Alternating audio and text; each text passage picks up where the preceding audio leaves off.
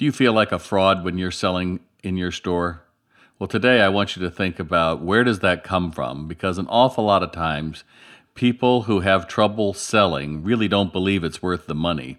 And so maybe you know how much you paid for something and then you see the markup and so you think, okay, well, that's really um, bad, except you haven't really thought about all of the other things that have to go into pricing, which is what happens when something breaks, what happens when we have to put it on sale for half off or 60% off, or what happens when the trends change, or that's my money sitting there and who's paying for all of that. So the first part of that is to think about are you feeling like a fraud? And then I want you to think about how do you find the answers. And my tip for you today is talk to satisfied customers. Why did they purchase the item from you? If you can get into their head, then you can get into your game and ultimately not feel like a fraud, but realize I'm selling the best product I can at a fair price, and the person who wants it is going to pay it. I just have to get over myself.